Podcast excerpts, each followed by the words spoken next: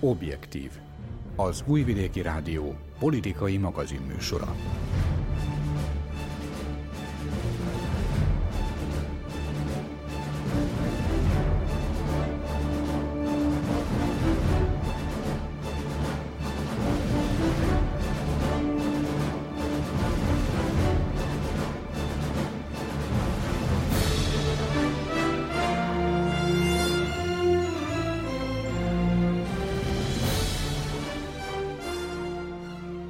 Jó napot kívánok, Öreg Dezső vagyok, a mai objektív szerkesztője. Egyelőre vége a tavaszi ünneplésnek. Elmúltak a húsvétok, mindkettő, elmúlt a rostélyozás ünnepe, a május elsője, most csupán hétvége van, azért nem kell dolgozni mindenkinek. Akinek viszont kell, magára vessen. A két feltámadási ünneplés során azonban politikusaink élénken tevékenykedtek. Minket ebben a műsorban inkább az ortodox húsvét utolsó napjai érdekelnek, politikai tekintetben. Mert akkor tartották a korábban majdnem mérföldkőként emlegetett berlini csúcsot amelyen a francia elnökön és a házigazda német kancelláron kívül ott volt a Nyugat-Balkán minden országának képviselője, képviselői. Szerbiából például ketten is az államfő és a miniszterelnök. Bosznia-Hercegovinát viszont a technikai megbizatású minisztertanács elnöklője reprezentálta. Egyes itteni vélemények szerint rosszul. Na ez már politika. De ott volt Szlovénia, Horvátország, Montenegro, Észak-Macedónia és Albánia képviselője is. Az ortodok húsvét hétfőjén azonban úgy látszik, nem mindenki örülhetett a feltámadásnak. A lassan elhunyt rendezési folyamat, amelyet többen is igyekeztek keresztre feszíteni és sikeresen, nem újult meg. Úgy látszik, ebben a pillanatban inkább egy újjászületésben kell reménykednie annak, aki önhibáján kívül részese Európa itteni kálváriájának, hánytatással, keserves vergődéssel járó esemény sorozatának. Tehát nézzük. Nekünk kell karácsonyra imádkozzunk, hogy megszülessen a megváltó megállapodás. Csak még ha valaki megmondaná, melyik karácsonyban bízhatunk, és most nem a juliánus és a gregoriánus időszámítás közötti időszakra gondolok, hanem az előttünk álló évekre, évtizedekre, karácsonyaira.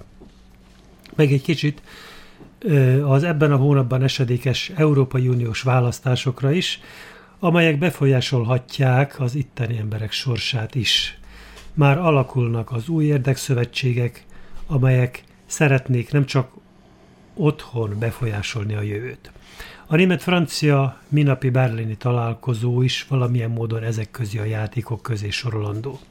Mert hogyha semmi más, akkor azért az világos ki lett mondva, világosan ki lett mondva, hogy minden balkáni országnak megvannak a határai, amelyeket itt és most nem lehet módosítani. Amíg mások, a nagyok ezt nem akarják tenni még hozzá, de itt és most, tehát az Újvidéki Rádió stúdióbejában, az Objektív című műsorban azért jöttünk össze most ismét, hogy megpróbáljuk helyre tenni a politikai szempontból a mögöttünk levő hét eseményeit. A próbálkozás résztvevői pedig Dani Zoltán, Gusztor András és Patócs László. Tehát van-e mit ünnepelnie a berlini csúcs szerbiai, mondhatnánk ortodox résztvevőinek, meg a többieknek? Zoltán.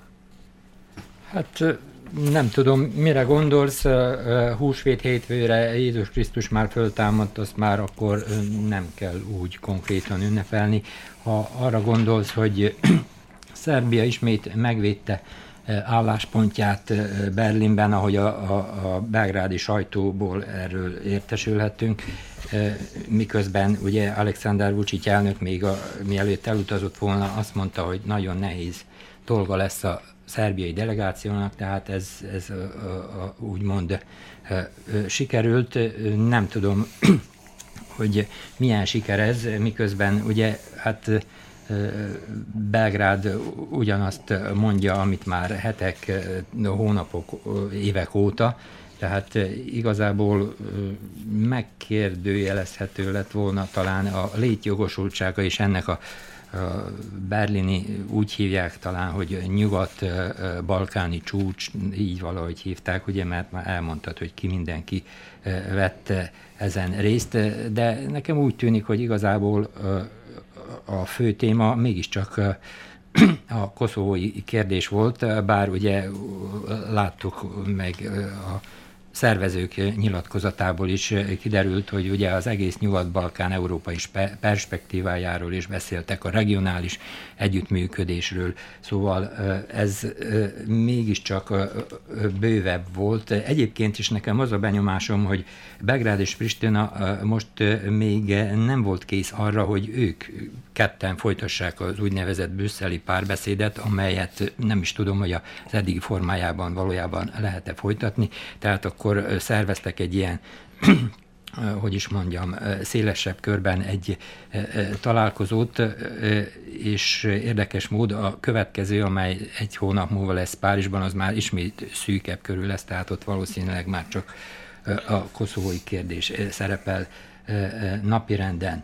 Ami pedig, hogy ki mit ünnepel, hát furcsa volt ez a berlini csúcsa számomra, ugyanis mikor hazamentek a küldöttségek, akkor mindenki mondta magáét, föltételezem, hogy ott is mindenki mondta magáét, amiből semmilyen megbékélési szándékot nem láttam, nem, nem hogy megállapodási szándékot, megbékélési szándékot sem, mondom mindenki a korábbi álláspontját ismételte, természetesen egymást vádolva, ugye még Alexander Vucic is ugye számon kérte hogy a, a, a részvevők össze, listájának összeállítását, hogy miért nem volt ott mondjuk a, a román kormányfő, vagy a görög kormányfő, miért van ott a, a boszniai minisztertanács, mondtad már, ugye, hát választások után vagyunk technikai szerepet betöltő elnöke,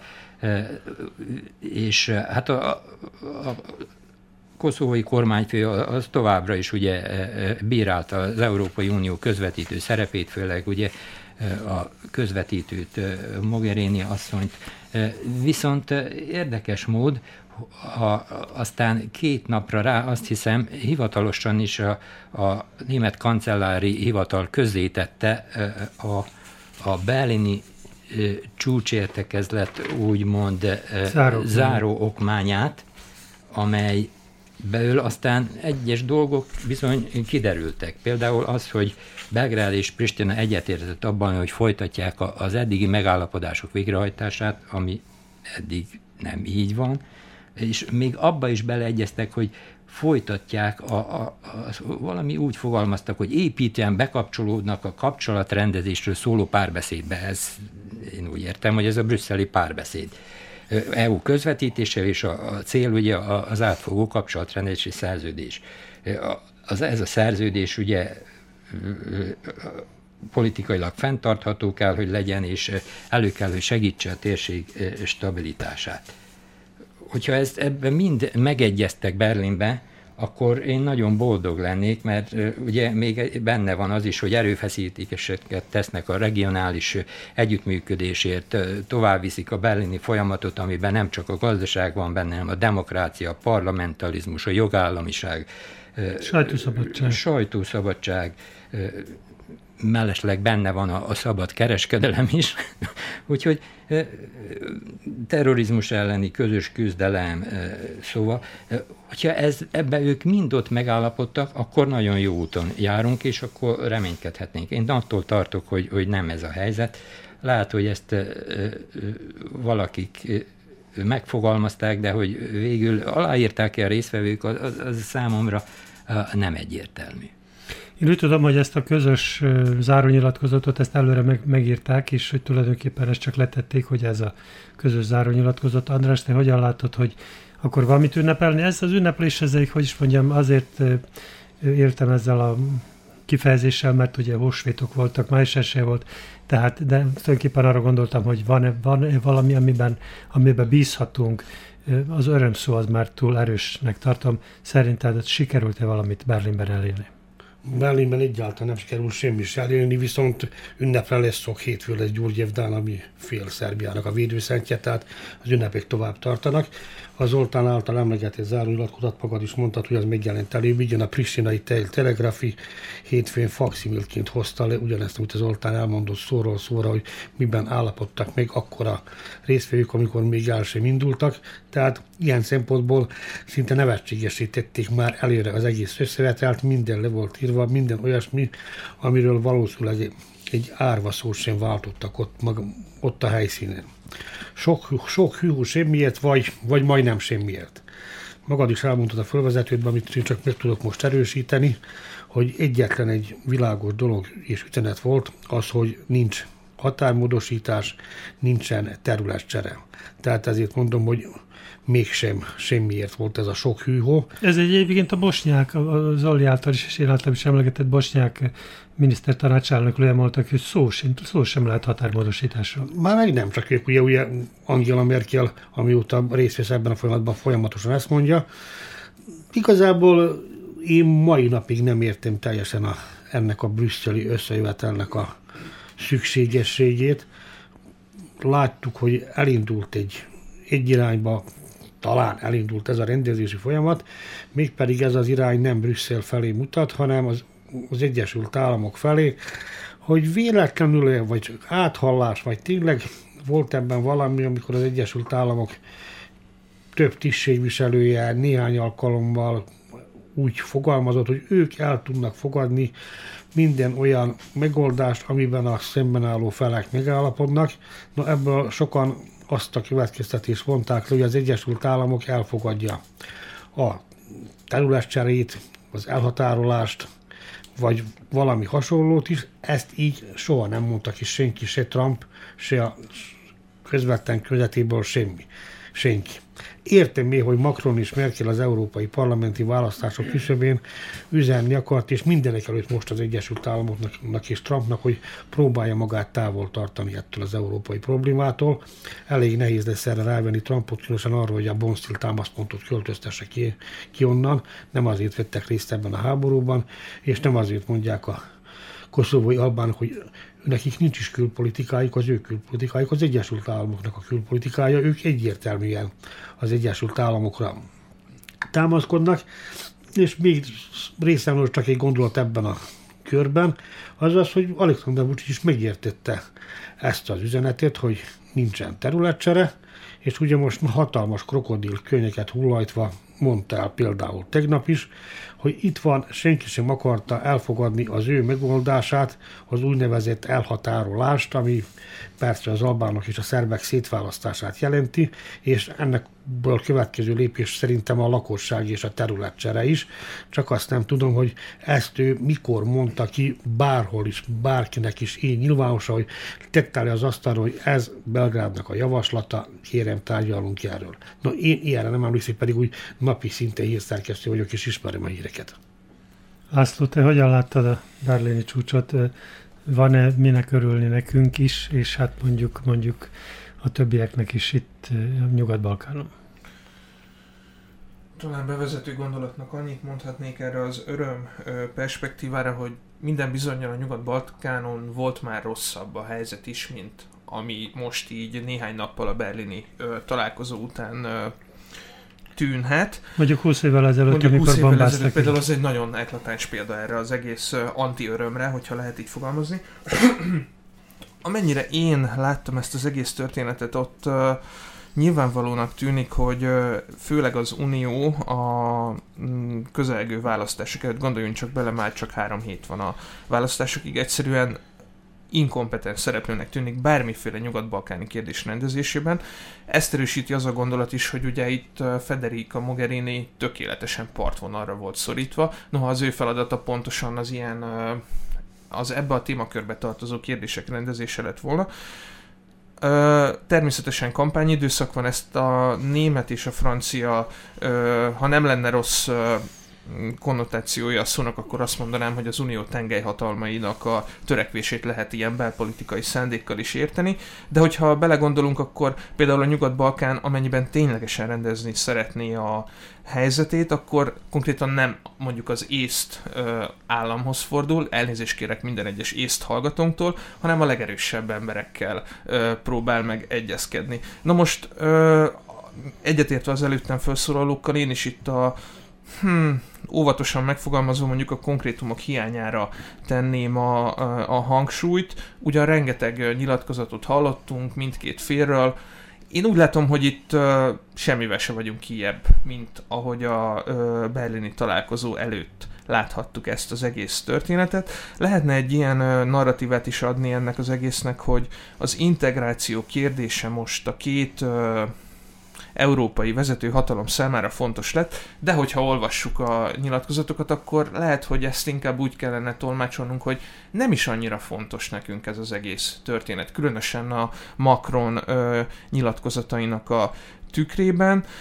Akkor lehetne egy ilyen esetleges olvasatot is adni, hogy az amerikai Egyesült Államoknak, ahogy András az előbb megfogalmazta, szándékának előre menve kellett volna itt valamit tenni, de én még csak azt se látom, hogy a német-francia kezdeményezésnek lett volna annyi hozadéka, hogy most például egyik fél se támaszkodjon az Egyesült Államok nyugat-balkáni törekvéseivel szembe. Mert hogy ha jól olvasom ezeket az üzeneteket, akkor például a koszovói felet egyáltalán nem győzte meg semmiről ez a kezdeményezés vagy erőfeszítés.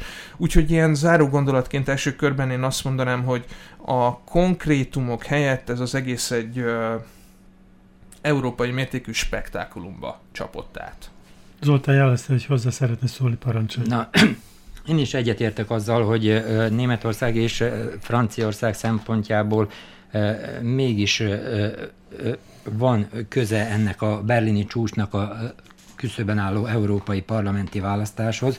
Ugye a, a Berlin-Párizs tengely, mondjuk így, nem szeretné átengedni ugye a, a rendezés ellenőrzését másnak, akár zárójelbe tehetjük az Egyesült Államoknak, bár a pristinai vezetők többször is mondták, hogy hát be kellene kapcsolódni az Egyesült Államoknak is, illetve hogy az Egyesült Államok, ha közvet közvetlenül nem is, de közvetve részt vesz a párbeszédben, és, és én ezt elhiszem nekik. Tehát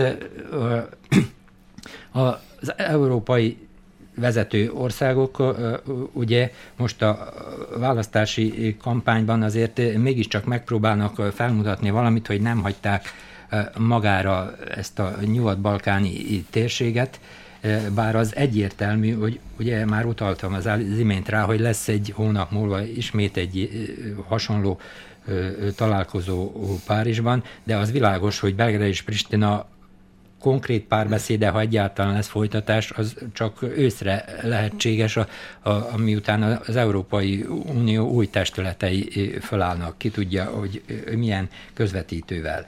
Viszont a Berlinnek azért mégis van, van valamilyen hozománya. A, az egyik éppen ez, hogy Európa azért mégsem akar lemondani a közvetítő szerepről, a, a másik az, amit már ti is említettek, ugye, hogy most már végérvényesen mindenki számára világos, hogy az elhatárolódás, a területcsere, a határmódosítás nehezzük, ahogy akarjuk, ez nem, nem lesz téma. Tehát nem erre fog összpontosulni a megoldás, ha eljutunk majd a, a megoldásig. És a harmadik dolog, ami számomra egyértelművé vált, az, hogy bizony az Egyesült Államok keményen Koszovó mögött áll, és egy konkrét dologgal próbálom ezt alátámasztani. Ramus Haradinaj, koszovói kormányfő nem volt hajlandó Berlinben találkozni Federica Mogherinivel, az Európai Unió külpolitikai kép, főképviselőjével, aki egyébként a, ugye a Belgrád és Pristina párbeszédében közvetít, hanem ehelyett elment az Egyesült Államok berlini nagykövetéhez. Na de Federica Mogherini azért nem külpolitikai képviselőként volt jelen, hanem helyettesítette a a hiányzó elnököt. Hát most már nevezhetjük. An, annál rosszabb. Igen. Persze, persze. Nem, nem saját magát én, én nem, nem, csak mondom, hogy, hogy ez így volt, hogy nem saját magát képviselte, hanem, hanem az elnöklőt, aki, aki most már... Majdnem biztosra vehetjük, hogy nem, nem ő fog közvetíteni őszre. Így van. Egyébként ez a, ez, ez a berlini csúcs, ez, ez nagyon sok helyet, teret és mindent kapott a hazai sajtóban, és Alexander Vucic nem először most már szerzői cikkben is foglalkozott ezzel. A Kurírban megjelent szerzői cikkében arról írt, fontos Európa részévé válni, de a legfontosabb előbb túlélni, majd szavatolni gyerekeink biztos jövőjét, amihez barátokra van szükség. Eddig Alexander Vucic szavaiban nem az ötlött fel, lehet-e ezt egy egy lépésben megtenni már, mint hogy úgy szavatoljuk a következő nemzedék biztos jövét, hogy európaiként veszünk részt az ottani nem elszólás, tehát nem itteni, hanem ottani európai értékek szavatolásában is, továbbítés építésében. Tehát épülhet-e híd Szerbia és az Európai Unió között értékek tekintetében? Hihet, hihetetlen sok szállat tart most, most így úgy, úgymond úgy vasat tűzben, hogy ne legyen képzavar. Ugye itt van az örök barát, picit idézőjelben az örök Oroszország, akinek ki vagyunk egy az egyben szolgáltatva energiahordozók tekintetében. Itt van a Sejemút. De nem csak erről van szó egyébként. De ez szerintem ez a legfontosabb. Például egy új vidéket mivel fűtenék, ha nem, ha nem lenne gáz. Semmi, Probléma lenne persze. Semmiféle alternatív megoldás nincs erre. Semmi. Elmúlt a fűtés idény. Hála Istennek. Ott a Sejem utas Kína, akivel szintén nagyon jóban vagyunk, és múlt műsorban is mennyire feszegettük, hogy Kína mi mindent nem ruház be itten, egészen pontosan milyen kölcsönöket nem nyújt. Itt van Európai, itt az Európai Unió, azon belül is ugye Merkel asszony az, akire Vucsit leginkább támaszkodik. Ez a Macronnal, Macronnal próbálkozik, kóstolgatják egymást, amikor éppen a franciáknak szükségük van egy belgrádi repülőtérre, akkor Macron még fogadja úgyhogy ott azután még éri, hogy eljön, és abból el, elmúlik jó fél év, és most legutóbb a legközelebbi dátum ugye júliusra van beígérve a Macron látogatása, de Utána itt van Orbán Viktor, akivel szintén nagyobb kapcsolatot ápol. Jövő héten... Őt is hiányolta, azt hiszem Berlinben. Hiányolta. Jövő héten Salvinihez megy az olasz belügyminiszterhez, kormányfőhelyetteshez, aki... Akivel most Orbán most találkozott így tegnap, van. igen. Tehát a Vucic jelen van az Európai Unió politikai palettáján, hát a szélső balon még nem láttam, de a jobb oldal minden részében, beleértve kicsit a bal oldal, és a Macron próbáljuk a bal, oldal, a bal oldalhoz Mondjuk bal közép esetleg. Hát ott, oda van, hogy persze, ez véletlenül se szélső van. Minden, minden ilyet megpróbál, az Egyesült Államokkal egyre nem talált még, még semmiféle közös nevezőt, én nem valamis nem látom. Lehet, hogy köze van ennek ahhoz, hogy ugye ennek most már lassan három éve, vagy majdnem három éve, hogy nem sokkal a választások előtt Hillary Clinton kampánystábjában tette tiszteletét. Ez nem biztos, hogy nagyon jó ötlet volt abban a pillanatban az volt a kérdés, hogy lehet-e? Nem lehet. Ezt sikerült a Balkánon egy embernek ezt megcsinálni. Azt hiszem, hogy éppen ma van 39 év annak, hogy, hogy elhunyt. Egy egész ország siratta Josip Broz Titot. Pontosan ma van, így van. Ő, ő ezt nagyon sokáig nagyon jól tudta művelni. Ezt a két kulacsos, két székes, nevezzük, ahogy akarjuk, milyen politikát. De akkor, akkor ne hogy akkor hidegháború volt, két kétpólusú világ volt, van. és mi, a köz, mi, mi, nagyon jól jöttünk mind a két pólusnak, hogy, hogy valamiféle közvetítők legyünk, és ez most már nincs. Bár tudod, sokszor el, el, elhangzik az a szamárság, hogy a történelem ismétli magát, nem ismétli a történelem sohasem magát, mert a helyzet sohasem ugyanaz, de itt látok egy pillanatban egy ilyen vonat a Bucsisnál, hogy megpróbál ő erre rájátszani. Jön a hazai használatra a nagy szavak, a tegnapi nagy mondatai a valamelyik éppen kínai gyártmányú hídnál, hogy ő az, aki rövid idő alatt megduplázta a kereseteket és a nyugdíjakat. Vegyen mindenki a 7-8 évvel ezelőtti fizetési listáját, vagy nyugdíjszelőjét, nézze meg, hogy mennyi az a dupla. Aztól tartok, hogy nagyon messze vagyunk. Ez szól, ez szól hazai használatra, azután pedig megyünk kifelé külföldre, teljesen más mutatunk de azért ne felejtsük el, hogy mindez nem rövid ideje, mindez hét teli éve tart, ami bizony egy komoly időszak.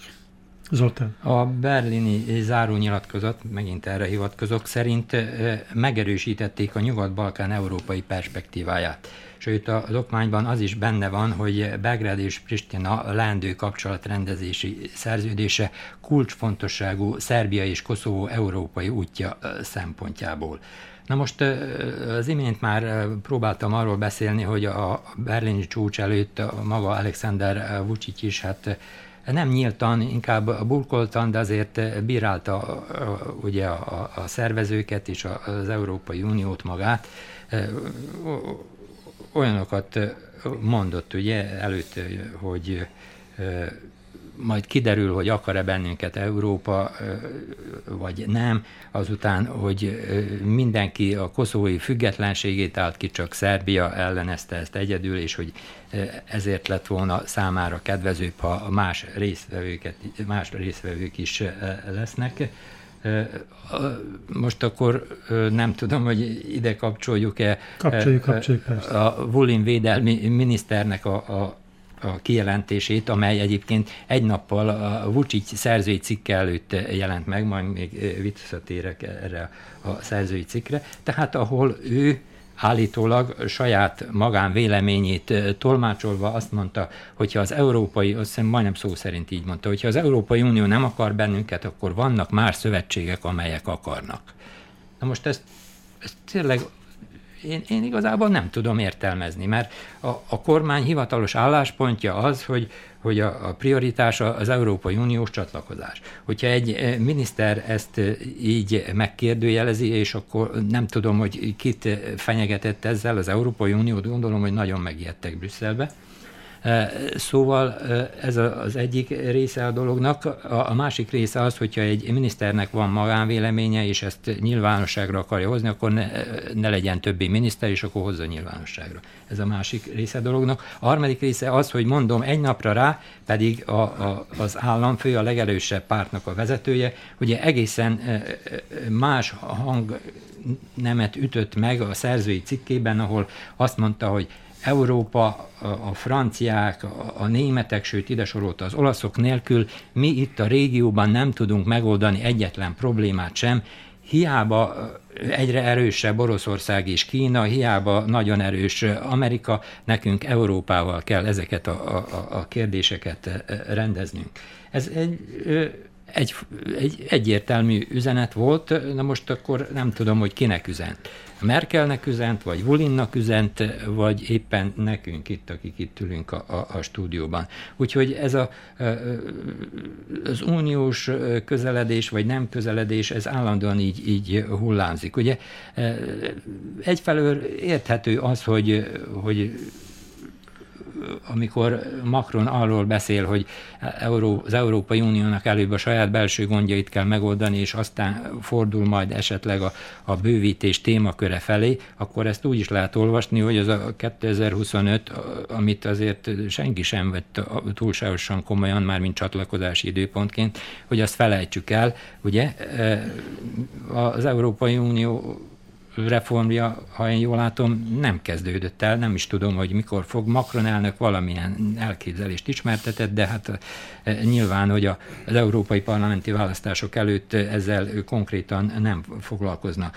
Tehát e, e, mondjuk ez a az ilyen párizsi állásfoglalás, az, az nyilván a, a régióban, elsősorban ugye Montenegróban és Szerbiában ez a két ország jutott a legmesszebb az uniós fölzárkózásban, ugye kiábrándultságot okoz. Andrásnak kedvenc veszőpalipája, hogyha évente három vagy négy csatlakozási fejezetet nyitunk meg, akkor 20-30 évbe telik, mire megnyitjuk. megnyitjuk, és mikor zárjuk le őket.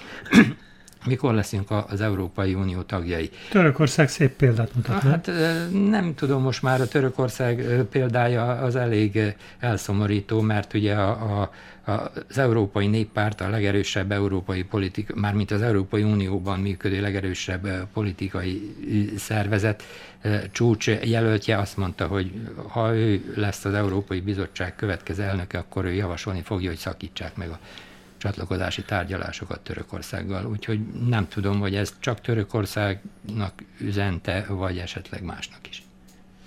Most, ha már a szerzői szikre tartunk, azért engedjetek meg, hogy még egy, még egy idézetet felolvassak ebből.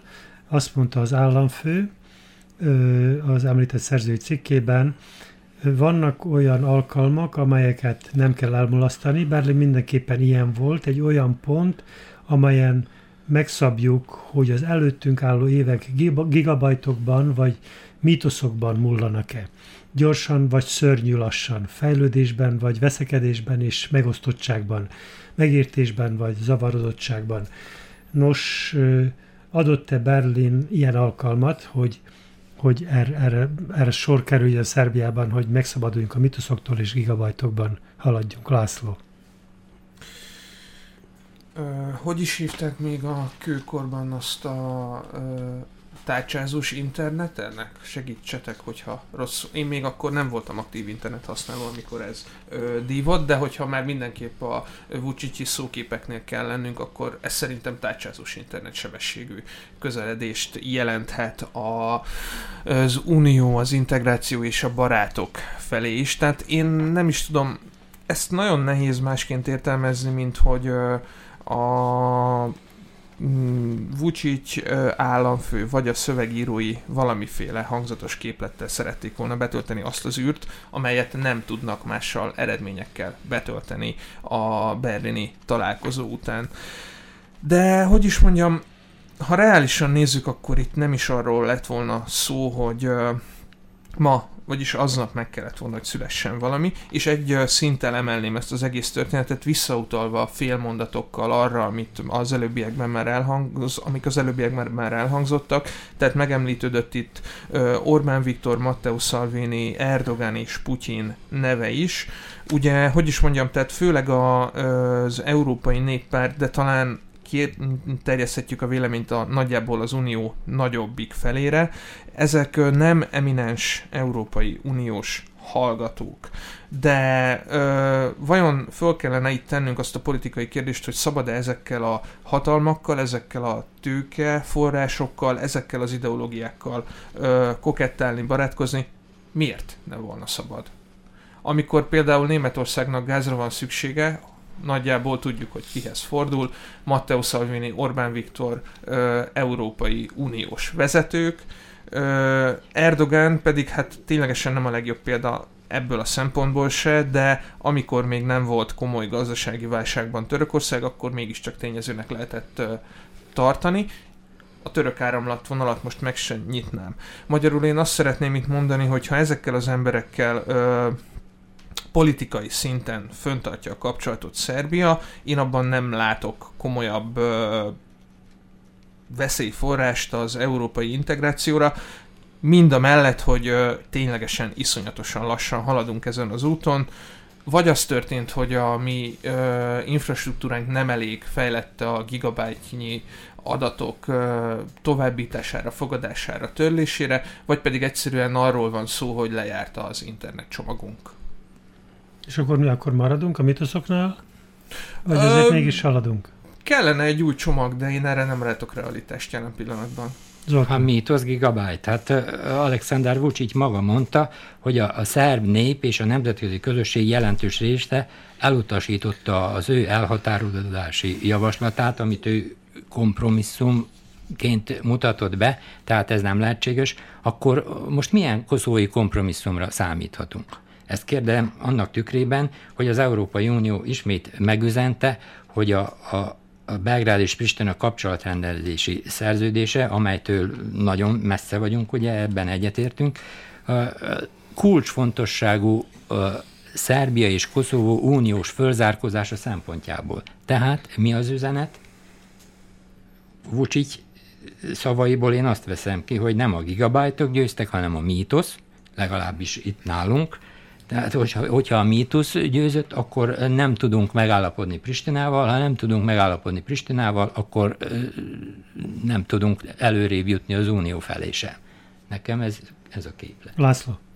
Ha már a mítoszoknál tartunk, fogjunk bele a mítosz rombolás nagyon dicső tevékenységébe, ugyanis a hallgatóink azt hiszik, hogy csak kultúrált, diplomáciai képzettségű és tényleges felelősséggel bíró személyek lehetnek Szerbiában miniszterek, akkor én rögtön felhoznám Alexander Vulin esetét, aki az előbb említett nyilatkozatban, hogy is mondjam, tehát nem miniszterként, hanem szerintem sokkal inkább lakmuszpapírként vett részt a ö, tevékenységben.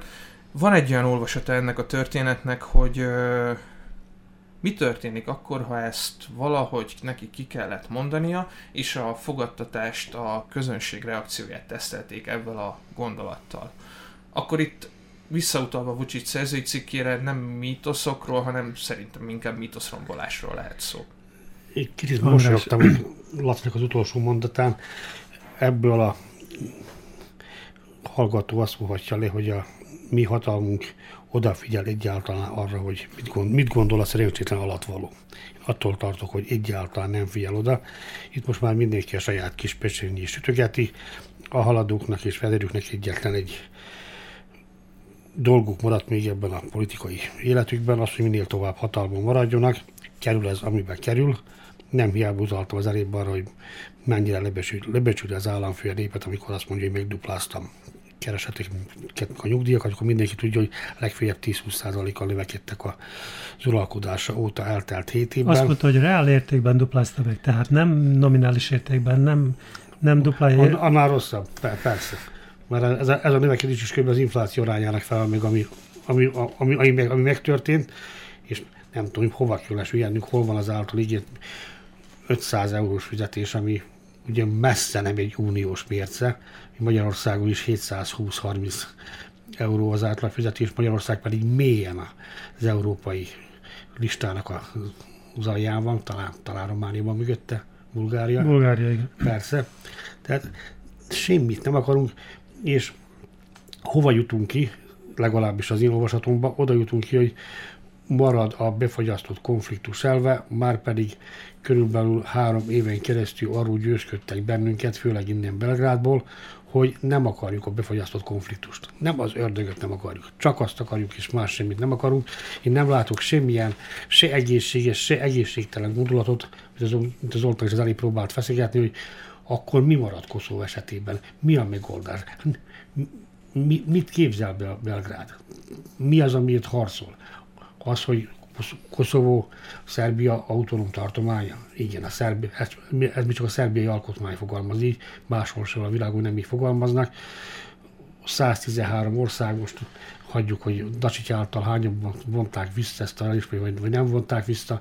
A koszovóiak úgy hogy 113 ország elismerte a függetlenséget, ami rosszabbik rosszabb dolog Szerbia számára, hogy ezen országok van az Európai Unió 23 tagállama plusz az Egyesült Államok, ami biztató lehet Belgrád számára, hogy nincsen köztük Kína, nincsen köztük India, nincsen köztük Oroszország, majdnem a világ lakosságának a felét itten hirtelen felszóltam ebben a három országgal, sőt az első kettő ugye legalább két és fél milliárd ember is csak Kínában vagy Indiában, de egyelőre bármennyire is erős az a Kína, nem ő irányítja a nemzetközi politikát. Lehet, lehet, hogy ezért jobb befolyásolt konfliktus elve.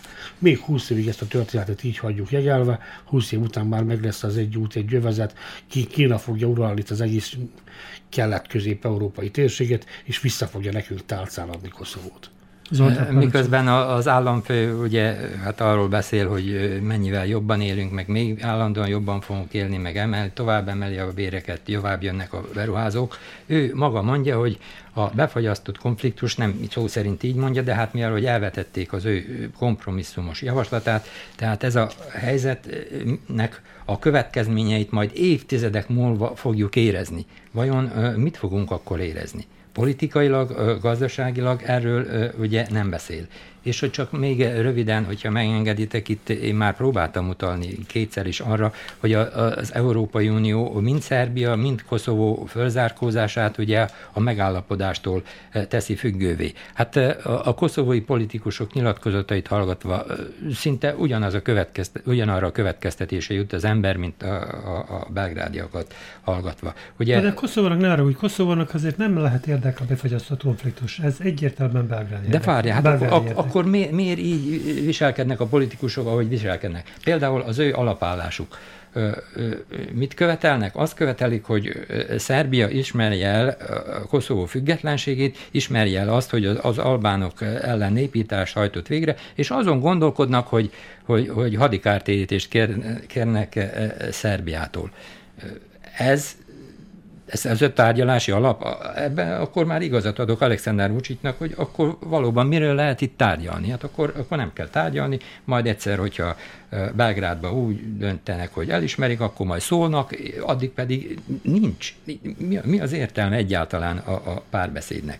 És hogyha mondjuk Koszovó még nem jutott el az uniós vízum liberalizálásig sem, állítólag ők a Pristina arra hivatkozik, hogy teljesítette a föltételeket, volt ott valamilyen, azt hiszem, montenegrói határ megállapodás, ami az egyik föltétel volt, de az Európai Unió még mindig nem adja meg a, a vízum liberalizálást Koszovónak, mikor lesz ebből majd esetleg csatlakozási tárgyalás, de aláírta az Európai Unió és Koszovó ugye a, a, a, az előszerződést, hogy is hívják, stabilizációs megállapodást, amelyben például benne van az, hogy nem lehet vámokat, büntető vámokat kivetni.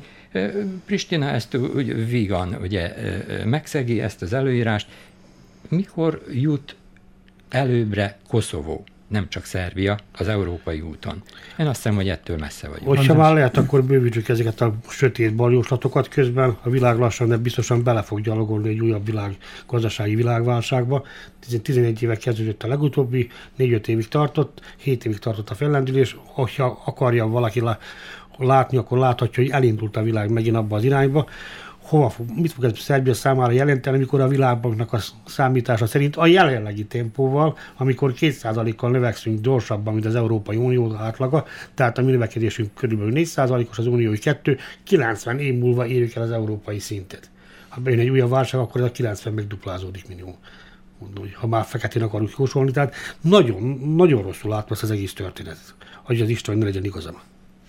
Most én olvastam olyan véleményeket is, hogy a, hogy a, fenyítés és a jutalmazás politikája, tehát ez a sárgarépes és a, és a bot politikája, ez azért továbbra is fönnáll, és azt mondják, hogy akkor lehetne az, hogy Szerbiának megígérni a pontos csatlakozási dátumot, Koszovónak pedig megígérni a, a vízum liberalizációt, amiről Zoltán beszélt. Ez szerintetek elképzelhető? Röviden nagyon. De én megint azt kérdezem, mi akkor, akkor is, mi a kompromisszum? Az a, ö, ö, ö, azt kell elfogadni, amit Pristina követel, vagy azt kell elfogadni, amit Szerbia követel, ha egyáltalán tudjuk, hogy mit követel. Számomra a kérdés, hogy szintén mi a kompromisszum, nekem van egy definíció. A kompromisszum az, hogy odasz valamit, ami neked fontos, valami, ami a hát, amit a hátal közepére se kívánsz. Körülbelül ez, körülbelül ez a kompromisszum. Na most itt ebben az esetben én nem azért vagyok itt most, hogy véleményt mondjak, de szerintem a kompromisszum az lesz, majd amiben meg fognak egyezni. Azt mondják, hogy ez a kompromisszum, de ez már más, más lapra tartozik. Még egy kicsit Berlinnél. Mit keresett ott Szlovénia és Horvátország ezeken a megbeszéléseken, és mit keresett ott Bosznia-Hercegovina, Montenegro, Észak-Macedónia, Albánia? Mert hogyha Koszovóról volt szó, akkor, akkor miért kellett a horvát és a szlovén jelenlét? Ősz, őszintén nem tudom.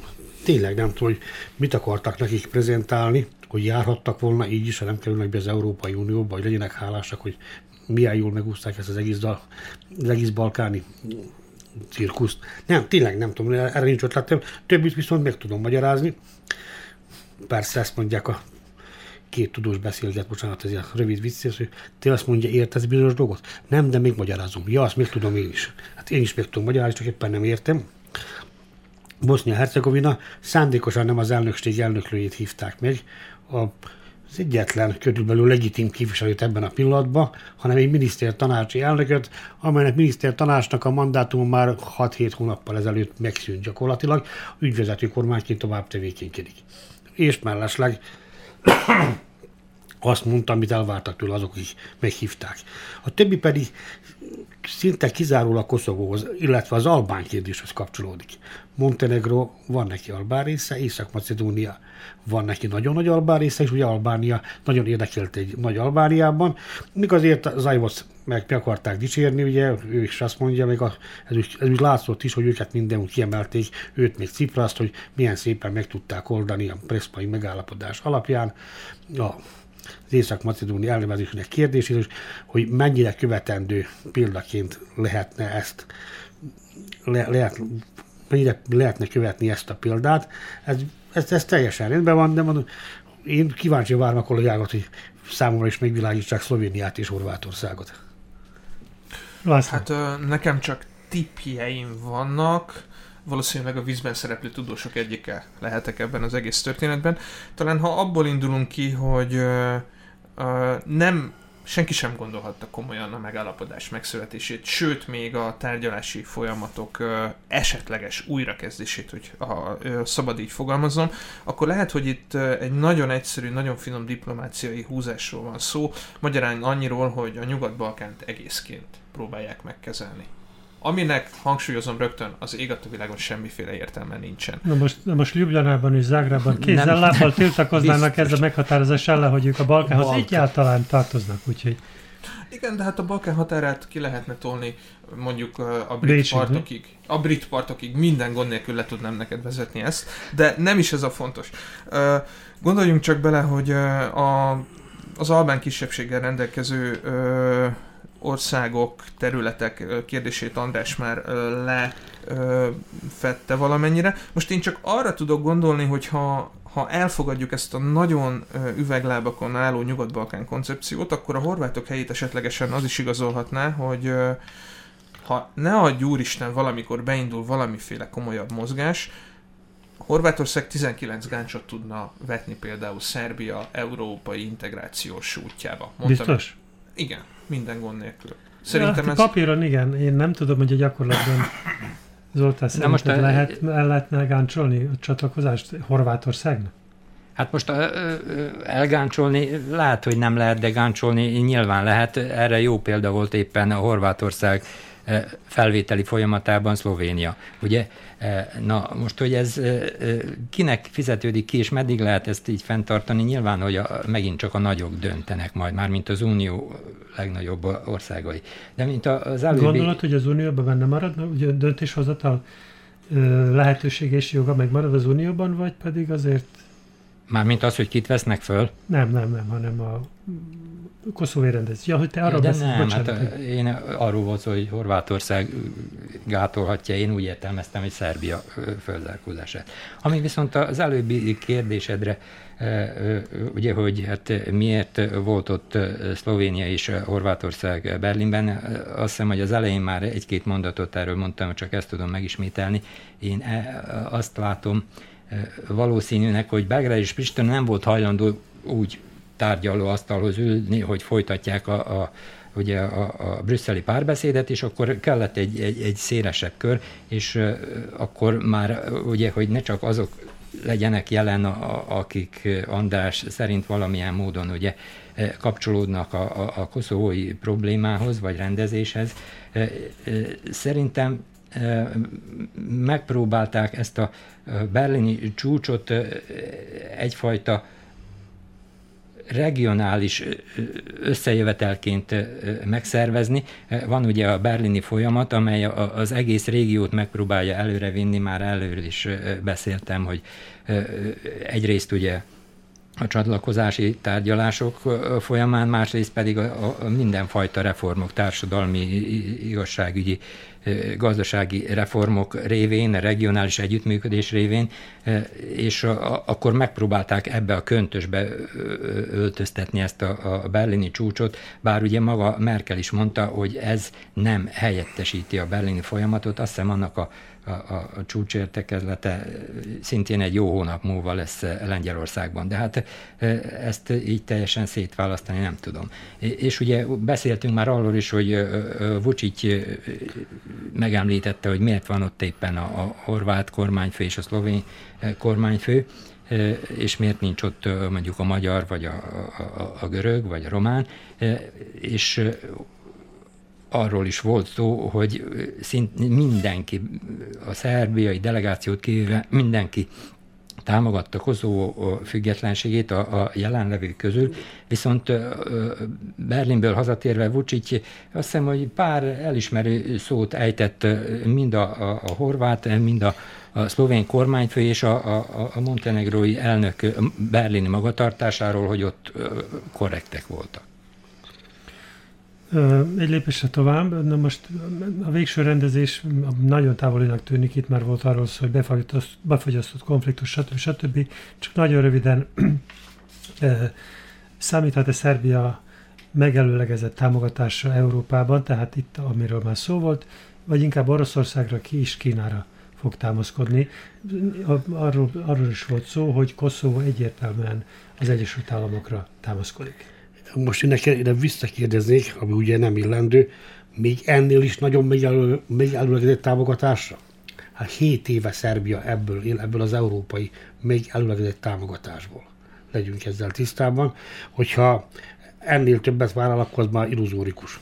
Szerintem Európában most már több támogatásra nem, szám, nem számíthat. Én azt gondolom, hogy Európában előbb-utóbb a számla fog érkezni az eddigi támogatás. Jó, hát azért lehetne nagyobb befektetések, a, a, a, a csatlakozási dátum szorosabb, rövidebb kijelölése, ez nem jöhet számításba?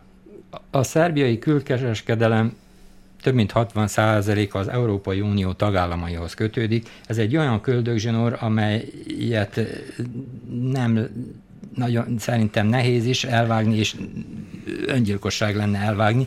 Tehát Szerbia továbbra is arra fog törekedni, hogy fenntartsa ezeket a kapcsolatokat, miközben ugye több bírálat is érkezik Brüsszelből, hogy hát jó lenne azért, ha egy kicsit eltávolodna mondjuk a Moszkvától, a, keményebbek ugye azt követelik, hogy vezessen be szankciókat, miközben van egy ugye csatlakozási fejezet, amely a, az unió külpolitikájáról szól, ahol az van, hogy azért fokozatosan Szerbiának is össze kell hangolni a, a saját külpolitikáját az Európai Unióéval.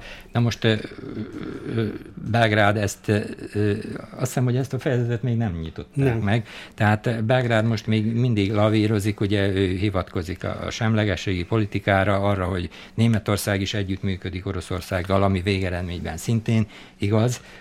Na most, hogy meddig tudja ezt a kettőséget tartani, az megint csak kérdés attól, hogy milyen ütemben közeledhet egyáltalán Szerbia az Európai Unióhoz.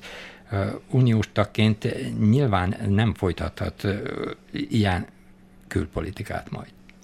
Persze, mert az összehangolásnál ott az külpolitikát kell összehangolni. Ez nem azt jelenti, hogy nem, nem, nem, nem tart, tarthat kapcsolatokat az Oroszországgal, Moszkvával, de össze kell hangolni az egységes külpolitikát, ha még addig marad és lesz egységes külpolitika. László parancsol. Volt szó itt már néhány körrel korábban a sárgarépa és a bot politikájáról.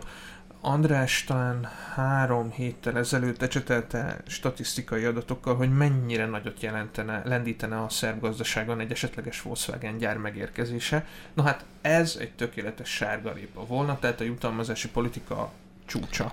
De ez egy pozitív forgatókönyv, hogyha a negatív forgatókönyvet vesszük elő, akkor én azt se tartom teljesen a valóságtól elszakadt gondolatnak, hogy emlékeztek arra, amivel szintén ti példáloztatok sokszor, hogy Merkel egyik nap megjelent Tadicnál, azt mondta, hogy köszönöm szépen, ennyi volt, és akkor innentől kezdve már csak reménykedhetünk, hogy mm, a vicc szintjén marad az, hogy Merkel és Vucic sétál Belgrád főterén. Mert hogyha bekövetkezne az a forgatókönyvén, azt se tartom teljesen. Az épülő főterén. Az épülő főterén, hogyha tudnak sétálni a sok táblától. Tehát én nem tudom teljességgel kizárni azt, hogy az Unió egy ponton megvonja ezt az egész lassú közeledési folyamatot.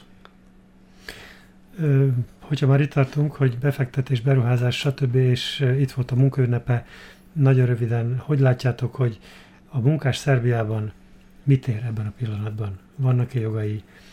Mik, mik az elvárások? Látjuk, láttuk, hogy szakszervezeti megmozdulások voltak május 1 Belgrádban is, és, és, és az egyik szakszervező vezető azt mondta, hogy hát ez a megnyilvánulási, tiltakozási forma, ez nem igen hatékony, és most azon gondolkodnak, hogy majd a jövőben milyen más formákat találjanak. Egyébként pedig röviden a szerbiai munkás az szerintem bérmunkás lett, mégpedig alacsony bérért, és hát a, a, a külföldi tőke jelentős része azért jön ide. Mondjuk a Szerbia geopolitikai helyzete az mondjuk megfelelő, de a másik szempont az olcsó munkaerő.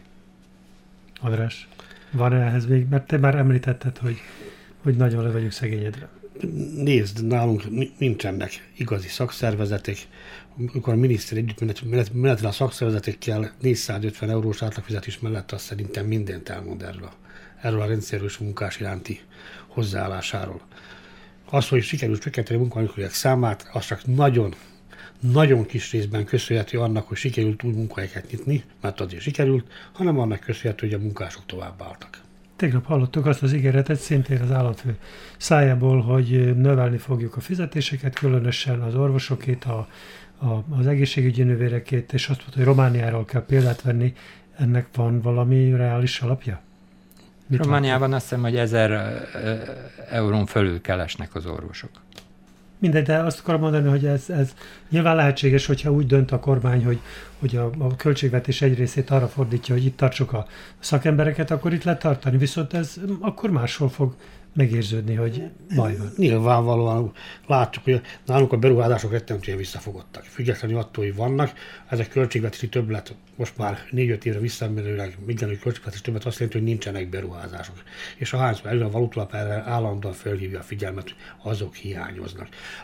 Az államnak van valamennyi pénze, arra költi, amire akarja. Láttuk, hogy mire jut akkor, amikor fizetésekre költi.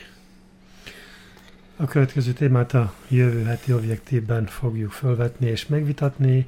Patos Lászlónak, Gusztor Andrásnak és Dani Zoltánnak köszönöm a részvételt. Én Öreg Dezső vagyok, tehát a jövő héten ismét lesz objektív a viszontallással.